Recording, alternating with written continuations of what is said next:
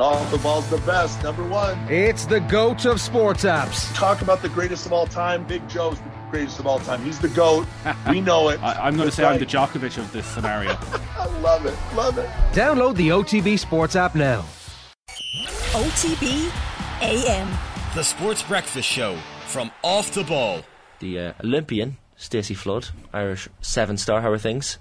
I'm not an Olympian yet, but um, You will be an hopefully Olympian, yeah. one day. Touch, touch wood. We'll touch on Once you're an wood Olympian, you're always an Olympian. I remember uh, we had a panel one day with three Olympians, and uh, Gary O'Toole, the great swimmer, was in, and I uh, went through his uh, list of achievements and introduced him as uh, Gary O'Toole. I said former Olympian, and he uh, corrected me and said, "Once, once an Olympian, always an Olympian." It's a fair I'll point. let isn't know if I ever get there. it? yeah, yeah, yeah. Listen, uh, everyone gets the rings, don't they? The tattoo of the Olympic rings. Is that a don't still a yeah, done Rickie, thing? Fow- Rickie Fowler won the uh, big golf tournament in America on Sunday night, and he has the uh, Straight away. he has the rings. No, he has the rings. sorry, he he has the rings. them. Yeah, so yeah, yeah, when yeah, he was, yeah, you yeah. could see it. Yeah, I think most of the sevens lads have them, so uh, it's kind of awaiting our team, hopefully. Yeah, absolutely. You're thinking about it. You're trying. To, you're trying to play it cool here. Yeah, uh, it's nice. It's, it'd be nice to have the, the men's and women's team both there. I mean, that's that's a, a massive thing in, in and of itself. Yeah, like it's a massive achievement. I think it's the first um, men, men and women's team uh, from the same sport to ever qualify for an Olympic. So I think that's an achievement in, in itself. And then obviously, like it's just grown the sport so much already, and hopefully that still continues. Yeah. What do what does the next year, I guess, look like? Uh, How do, how do how do you prepare for an Olympic Games? Is is it tournament after tournament? Is it a lot of pre-season and relaxing, or, or how does it look? Yeah, so we actually finished yesterday for our off season. Um, so I can't remember the last time I had an off season, but um, it's, it's here now. Um, so we have five weeks off, and then we're in back in on the 14th of August for a block of pre-season, and then we have a pre-season kind of tournament games. Um, they're actually in Ireland, so hopefully people can come uh, around and watch that. So I think uh, Australia are going to come over, maybe one or two other teams. Um, to play against us, and then another week off or two, and then another pre-season block, and then um, into the World Series in Dubai and Cape Town in November, December. Yeah, It's a lot of it's a lot of traveling, a lot of playing. Like when you look at the, the different places, I think you've been to Dubai early December, then your tournaments in Cape Town, Hamilton, Sydney, Vancouver, Hong Kong. Like you've travelled the world essentially with this team. Yeah, um, and uh, some of the locations are the same, but they vary each year. Um, so you're kind of just traveling, obviously, to do a job and to work hard, uh, which is the basis of our team because it's high performance. But with a group of girls who you have a common goal with and that you get along with, so. In that sense, like you're traveling the world with your friends, and it's it's quite special and unique. So I think yeah, we're very lucky to do what we do and to play where we play. Like, hopefully, one day we can have a tournament in Ireland and we can get a home crowd and even get more of a following. So, yeah. Was Olymp- qualifying for an Olympics always an amb- I know Be- Beibhinn Parsons was in with us or on with us at one stage a couple of months ago, and she she had always that ambition of. Uh, getting to an Olympic Games by hook or by crook in some sport, I guess. Has, was that always on your radar, or is that just something that's come about? Um, when I was younger, obviously I always watched the Olympics, but I never played an Olympic sport.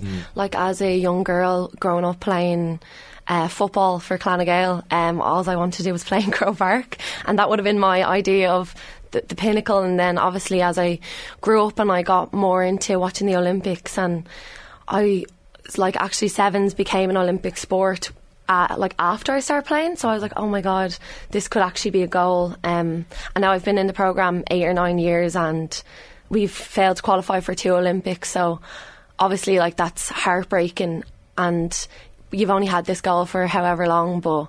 Now that we've done it, I'm like, oh my god, it's happened. Like how, like it doesn't feel real, and it still doesn't feel real.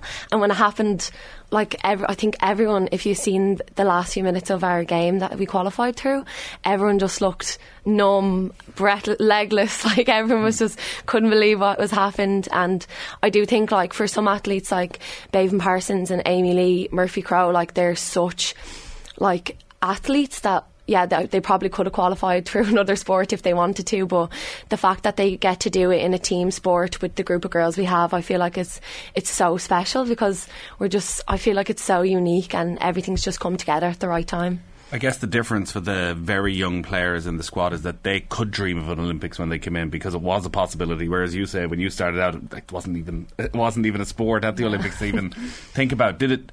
When it did become an Olympic sport, did it change your mindset around sevens rugby that like this now became a attainable target? Yeah, like it's something obviously you think about and you really want. And at the time of our first qualifier, realistically, did I think we were going to qualify? We we had a chance, but I didn't feel like the team was at that point in time ready. And I do think, yes, it did change things for the fact that, oh my God, there's an Olympics on the line here. But um, realistically, going out and representing your country at a world on a world stage like the World Series is such an honour. And like, I never had that goal even playing GAA. So I think that was such an honour in itself that every time I get to put on that green jersey, I was so grateful and so lucky that.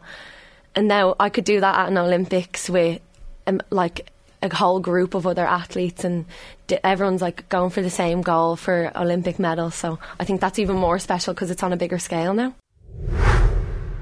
you probably spend a lot of time out in the high performance centre out in uh, Abbottstown. So there's a lot of Olympians, uh, whether it's uh, the men's team or just in various different codes hanging around. Mm. And uh, I think it was Ellen Keane said one of the best things is you're just talking to people in that high performance mindset. Have you spoken to people already about Yeah. what it's actually like? Yeah, it's funny because that's um, all the like individual athletes uh, train in Sport Ireland, and we have like a different building uh, for the Irish Irish rugby. Um, so we actually don't see them day to day. We're like just in our little bubble, if you Right. want to call it. But um, I know that the Sport Ireland and the IRFU are working on getting more meetings or like once a week breakfasts with those people, with those other athletes, which will be really beneficial for us. And I do think like for people who have been there before, like there's a lot of questions and like kind of hopefully it's not too big of a shock when we get there because you don't want to be struck when you get to an Olympics and kind of just sit and just be in awe too Overawed much. yeah. yeah. like you don't want to be afraid of it. So hopefully that we can kind of break down that barrier and kind of just arrive and be ready to play then. Yeah. And the great thing is it's in Paris, so Yeah. you know it's accessible for all your family. Uh, you- the the credit union loans will be manageable enough for everybody. So Yeah, hundred percent. Every uh, I have a big family. I come from uh, six kids. I'm the youngest of six, so um, we've I, we've really big uh, lot of support. tickets you gotta sort out. yeah. No, well, so the thing was they had got their tickets before we qualified because it's like a a lottery system. So you have to uh, you have to put your name in, and then you get a lottery, and then you can buy your tickets within like 38 hours or 48 hours or whatever. And uh, they put it in the family group, and I was like. No one put this in the family group. I do not want to see it. I was like, get it away from me. I don't want to see anything about tickets. I was like, we're not there yet. We haven't qualified. Um, I was like, make a separate group. And then obviously your mum and dad, like, um, I was at home and they were like, Stacey, we need your help. And I was like, no. I was like, I was like, ring somebody else. I'm not helping. It's like, buy tickets for this. Um, just the fear of it. And it's such an Irish thing to not have that, like, sense of, oh yeah, be grand. Like, you know, the Yeah, confidence. you don't and wanna curse it like- either. Yeah, Yeah. it's totally a curse. Yeah, like, and you're yeah. like, oh, if I say it out loud, it's not going to happen. Like, whereas like now everyone's like, if you say it out loud, it'll happen. so now I'm like totally swayed. I'm like, if you say it, it's going to happen. Manifest it, They would have Yeah. needed uh, to keep the separate uh, WhatsApp group if you hadn't qualified anyways, and they were all over in Paris at Yeah, the games. It was like, what are you doing for the weekend? They're like, Don't oh, I mind. can go to Don't something else. Yeah, yeah. um, but yeah, even this morning they're like putting accommodation in the in the family group, and it's it's crazy when you put like they're putting in the family group. I'm like, stop talking about it. I'm not there yet.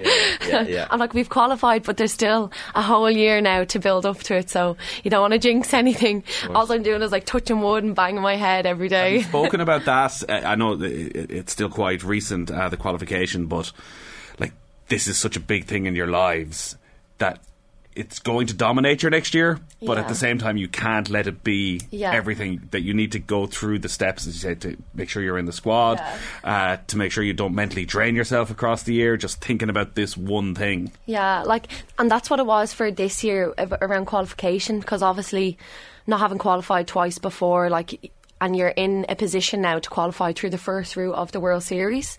So, like, we went the whole year being like, are we going to qualify? Are we not? And we put ourselves 16 points ahead with three or four tournaments to go. So we're like, oh my God, this is really highly likely. Mm-hmm. And then you're just like getting excited, but you're like, you can't get excited. Then, us being us and making it hard, we dropped out for two tournaments, like dropped down points wise. Last tournament, two points ahead of Fiji, four points ahead of GB. So it's coming down to this last tournament, and we're like, how have we done this to ourselves? But then it was like all part of the story, all part of the journey. Like you couldn't have written it, and then to just go and do it then. And I think that that whole year was what we're going to experience again this year. So putting a name on it, like not not speaking about it because if you don't speak about it, you'll get there and you'll be literally, oh no, we're here now, and all these feelings come rushing at you. So I like we don't want that to happen, and I think we've learned valuable lessons this year with, with qualifying, and we've been working with um, Siobhan, uh, our sports psych. she does wonders for us, um, so give her a little shout out.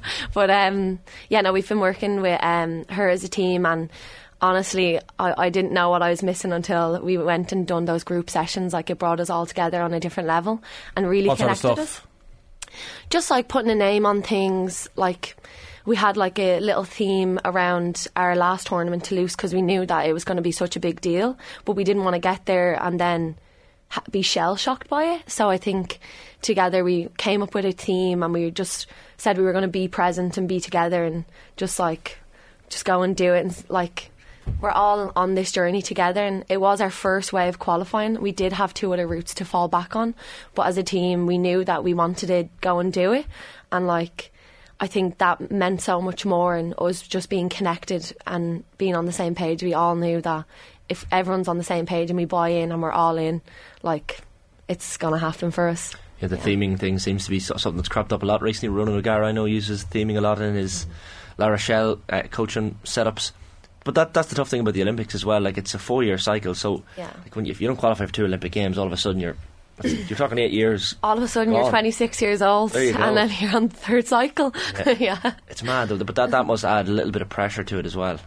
Yeah, like, and I think that's what people perceive it as, and it is pressure. But if that's how you think about it, you're going to actually be in that situation Yeah. where you let the feelings get over you. It's like when I used to play GAA, it was like when we got to a county final, it was like play the game, not the occasion. And obviously, that's a really hard thing to do because it's all different. But if you go about your processes in the same way, hopefully, it won't be that much different, and you can still get performances. Was that ultimately a tough decision for you to, to opt for rugby eventually over GAA? I know your like your sister Kim would have been mm. like, playing the Dublin team and the Irish rugby team as well. So like I'm sure you would have looked up to her.